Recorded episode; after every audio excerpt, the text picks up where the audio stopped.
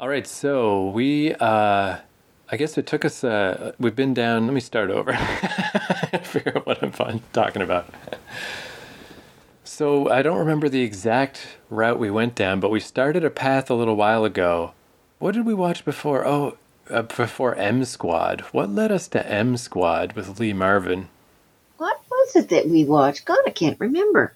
Quark. Oh, that must be why. Yeah, yeah, yeah. Oh, you're going way back. We got recommended the show Quark, and I found out Quark was made by the guy who did Get Smart. So we watched True. Get Smart, and then Get Smart made me think of Police Squad. Yeah, and then Police Squad led to M Squad, M Squad led to the Mod Squad.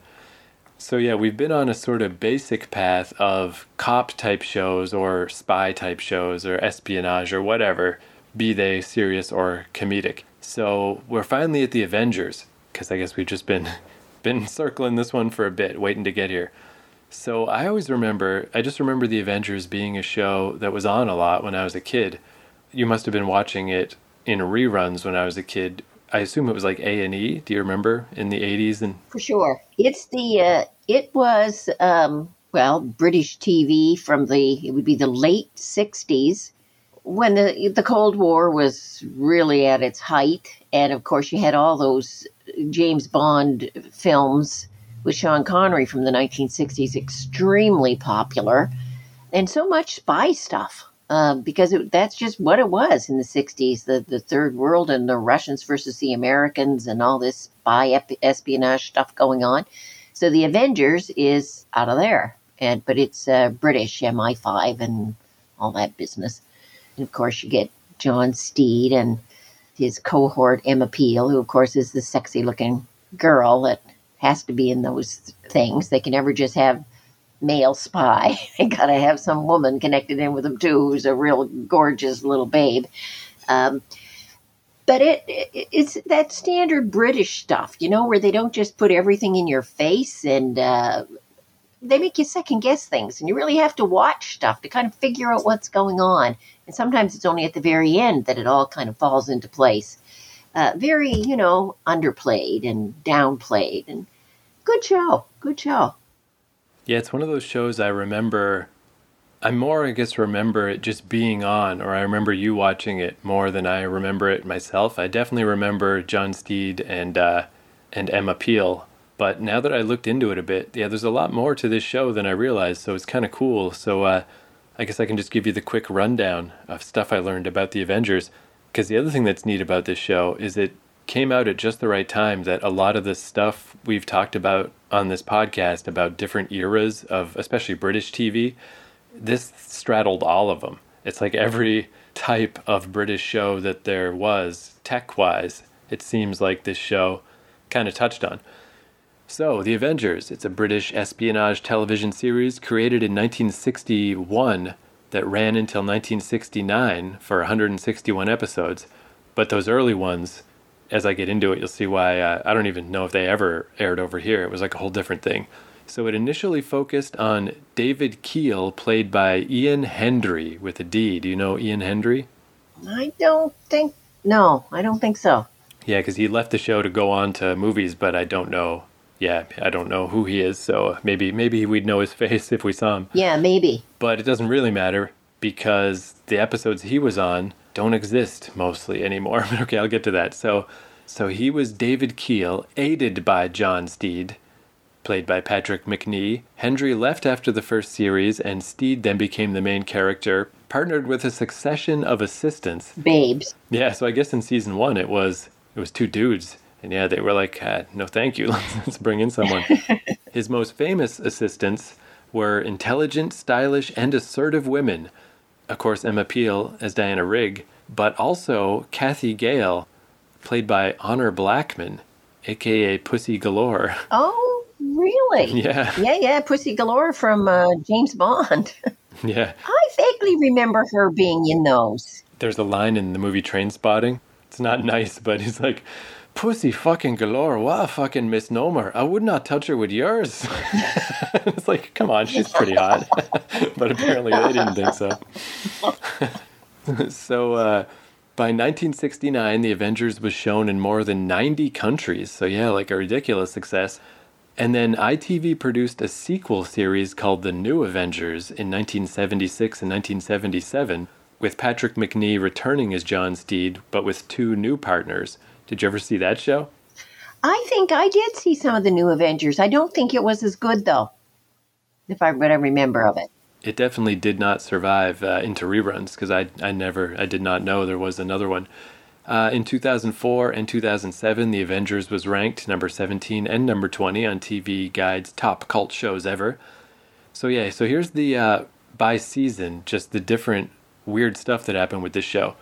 So, in season one, Ian Hendry was considered the star. He had top billing over Macnee, and the series was shot on 405 line videotape. And there was little provision for editing, and virtually no location footage was shot and as was standard practice at the time, videotapes of early episodes of The Avengers were quote unquote reused, aka erased. so only three episodes from season one still exist. And you know, we've mentioned that many times as these old shows, it's such a shame that they taped over them. But the way they described that here, it does make more sense. If it's taped on videotape, no provision for editing, and no location footage, so basically they're just shooting a play they can't edit it. They have to do it all on a stage. So it kind of makes more sense when you think of it that way for them to tape over it because they were only taping it in the first place in order to broadcast the play they were putting on.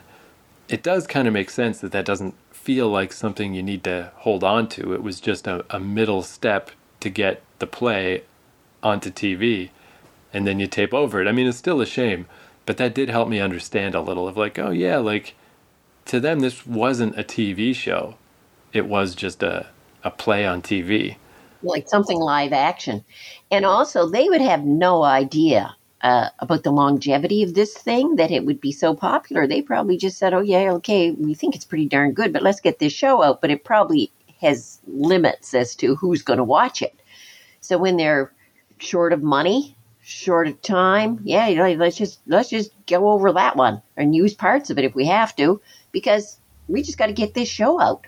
Like you, you wouldn't be thinking 50 years down the line, what are people going to say about this show? Nobody thinks that. They just think, hey, get it out today. We've got to get this job done. We got to get our pay. Yeah, and they definitely, obviously, couldn't conceive at all of uh, the magical infinite space of the internet. You know, now that we can put every TV show ever made on the internet a thousand times over and it's just invisible, it's just floating in the air. I mean, like, yeah, I'm just going to have you click a link on the computer and we can magically watch it. Like, obviously, they didn't know that was coming. So by season two, Hendry had quit to pursue a film career. There was also a, a strike that happened in season one, so he was extra willing to get out of TV and try to get into movies. So Macnee was promoted to the star. That's when Honor Blackman was introduced as Dr. Cathy Gale, a self assured, quick witted anthropologist who was unlike other female characters of the time. So yeah, I mean, I don't know anything about her character, but it does seem like the sort of mold Emma Peel was in first was done with this other character. But a kind of interesting thing, because I've heard this happen in other examples too. One of the reasons why she was this like brassy, strong character who was the equal of of John Steed was because the writers just took Ian Hendry's dialogue and they're like, we're not going to rewrite all this. So they just gave her the dialogue that was meant for a man. So she got to be a main character in this backward sexist way, you know? And it's like, oh, I guess whatever gets you there. But again, that's very fitting, very fitting for the time because you had the, the women's lib mover, movement was just really gaining, starting to gain momentum in the early 1960s, um, which later you know, really developed in the late 1960s, but was starting to get a hold, and and women were starting to get into the workforce, and they had just gone through World War II about 10 years earlier, and had been um, 10, 15 years earlier, had been uh, working in factories and all this stuff. And then when the men came back, you know, they weren't really content to go back into the kitchen and do all that barefoot and pregnant in the kitchen routine. So it's fitting that there is a woman character being introduced in the early 1960s who's very smart, mannish, possibly, uh, lives in a man's world and doesn't take a lot of guff off of anybody. That it, it's kind of a forerunner to what was going to happen in the world later, with with the you know women kind of taking hold of things. Yeah, it definitely was appropriate to the time, like the right character at the right time. It's just kind of weird and sort of disappointing to learn that it was like almost an accident. You know, there was this TV strike and then their star left and they were just too lazy to rewrite the dialogue and then by accident, you know, you know, it wasn't anybody's like distinct choice. It just luckily turned out that way. And there's an even worse story like that once we get to Diana Rigg, but I'll get there pretty soon. Yeah, so then Blackman left because she was cast opposite Sean Connery in Goldfinger, requiring her to leave the series. So that was season two and three. Then season four was the big jump. So probably, well, I guess for sure the stuff that we had rerun here because you know it was always had Diana Rigg pretty much in it was at this point because this is where instead of filming it like a play or filming it in one take and all that stuff for the fourth season, the show was sold to the American Broadcasting Company, ABC, in uh, 1965. The Avengers became one of the first British series to be aired on primetime U.S. television, and the U.S. deal meant money. So it meant the producers could afford to start shooting the series on 35mm film, which they had to do anyway because those British videotapes were not compatible with our NTSC videotapes. We just had two different formats, so they they couldn't easily show the old episodes anyway. So so it was like a win-win. They got to film on film. They got to film it like a real TV show, quote unquote, and uh, and yeah, just made it to America. So the new female partner was Mrs. Emma Peel, Diana Rigg, who debuted in October 1965. Okay, so this is again one of these things that this is much worse than the uh, Honor Blackman example. So yeah, the name Emma Peel, where it came from, is they wanted a character with man appeal, and when they were developing this character, they called her Samantha Peel, just as a weird joke about man appeal, which they shortened to Mantha Peel. And in their scripts, as a shorthand, they just called this Mantha Peel, which is Mantha. What the hell kind of name is Mantha? They shortened it to M Appeal for man appeal. And then M Appeal, obviously, is Emma Peel. so her name, yeah, her name is basically Hot Girl, is like basically what Emma Peel comes from. So again, it's like so weird that you've got this character who became such an icon and was so famous, but essentially backstage they were calling her like, I don't know, Hot Boots McTithaver or whatever. Like it's just like this, not. It's just such a silly name. But I guess it's fine because nobody at home knew this origin story. They didn't know. They just think she's this cool, self assured character. But again, it's just disappointing when you hear the behind the scenes and it's like, man. Oh, I know. Yeah, like the men of 1965 were not at all progressive yet. you know, like again, just like an accident almost. The women were progressive, the men weren't. Yeah, which speaking of, to wrap up with uh, the different stuff, for the fifth season, the show moved to color. So again, it went all the way from the tape system to film to then to color. But Diana Rigg left the series because of poor pay. She was actually getting paid less than some of the crew. And when she found out, she insisted they pay her like a star of the show, which she was. So they did do that. But just in general, the producers, she just felt never treated her very well. So she moved on to also go on to film. Uh, and then the show really didn't last too long without her. They did try to bring in another another woman, but she was like the girlfriend of a producer. It didn't didn't work. Although Diana Rigg and Patrick Macnee remained lifelong friends, so that's nice. Those two got along. It was just the people behind the scenes that kind of sucked. But yeah, I was just gonna say too. Uh, oh, and hold on, what episode do we have? I looked up just a list of you know good episodes of the Avengers, and uh, I jumped us to season four when uh, Emma Peel arrived. So we are in black and white, but we are at the point where it was shot on film.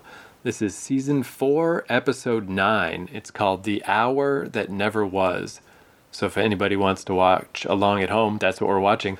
But uh, real quick before we throw that on, I'll just mention real quick that the other famous example I always heard of this similar type of situation, especially with uh, how Honor Blackman just had Ian Hendry's dialogue is the other example like that is uh, Ellen Ripley from Alien, who I think that was 1979, but again, like a very famous female character. But it turns out that in the script, they were all uh, soldiers, so she was just labeled as Ripley. And the reason she's such a cool badass who beats the alien in the end is because, again, she wasn't supposed to be a woman. Ripley was just one of the soldiers. And then they cast a woman and accidentally moved society forward a little bit. But it's a very similar story of like, man, these behind the scenes stories are not always very fun to learn.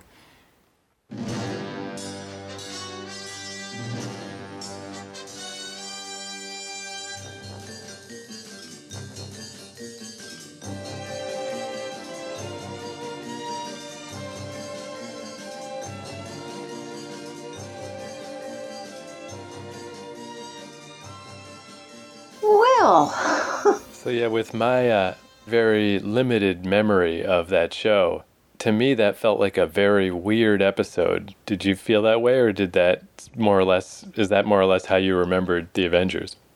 I remember them as being very, uh, very convoluted, so that you couldn't really figure out what was happening. And this did that. I mean, I didn't have a friggin' clue what was going on until they all brought it together in the last, let's say, five minutes. That's what I remember about these shows. Yeah, and I'll give it credit for that. I'm surprised that it it had such a uh, coherent explanation. Basically, anyone who hasn't seen this episode, we're we're to kind of spoil it now, but it's uh it's like a mind control plot, like a Manchurian candidate thing. This guy, he's trying to brainwash a bunch of military people because their uh, their units being broken up and sent around the world. So he'll have like sleeper agents that he can sell to the highest bidder, spread all over the world. But leading up to that explanation is like just like an empty base, and it seems like time is frozen, and and yeah, it's like really made no sense. So I, I was kind of impressed that in the end it actually made sense. you know, That's my memory of these shows of, of always being very um like yeah like what the hell's happening here? And you and, and it was the kind of show that you couldn't just uh, go to the fridge and muck around and come back and being able just to tie back into it. You couldn't because you couldn't figure out what was going on. Very very british in its uh in its genre here. Very very british.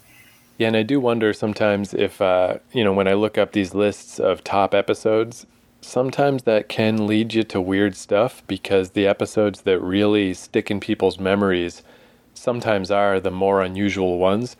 So I feel like that could be the case here because, uh, like, what was kind of interesting about that episode is that for like the first at least half of the episode, it really was just the two main characters in an empty airfield and it did kind of show like what a good rapport they had with each other that they made that interesting but it was certainly weird you know? Like i bet that is one of those episodes that you would remember years later. You're like hey remember that one? That was a weird one you know? But i don't know. I, I would question if this is really one of the best ones. I feel like it's probably not but it wasn't bad. It was definitely interesting. I could see a lot of people watching that, walking away from that show and saying, nothing's happening. I'm not going to watch that. Um, but yeah, you got to hang in there. And it all comes together at the end. although I was surprised too reading about it that they brought up that it it kind of became more and more sci-fi as it went because again in my limited memory I thought it was more of a straightforward you know I knew he was like a uh, a kind of cool gentleman sort of like James Bond but more lighthearted I didn't realize it had this like science fictiony type stuff and this episode did feel like the outer limits a bit or Twilight Zone. But but even that like light not as weird as that but sort of like that.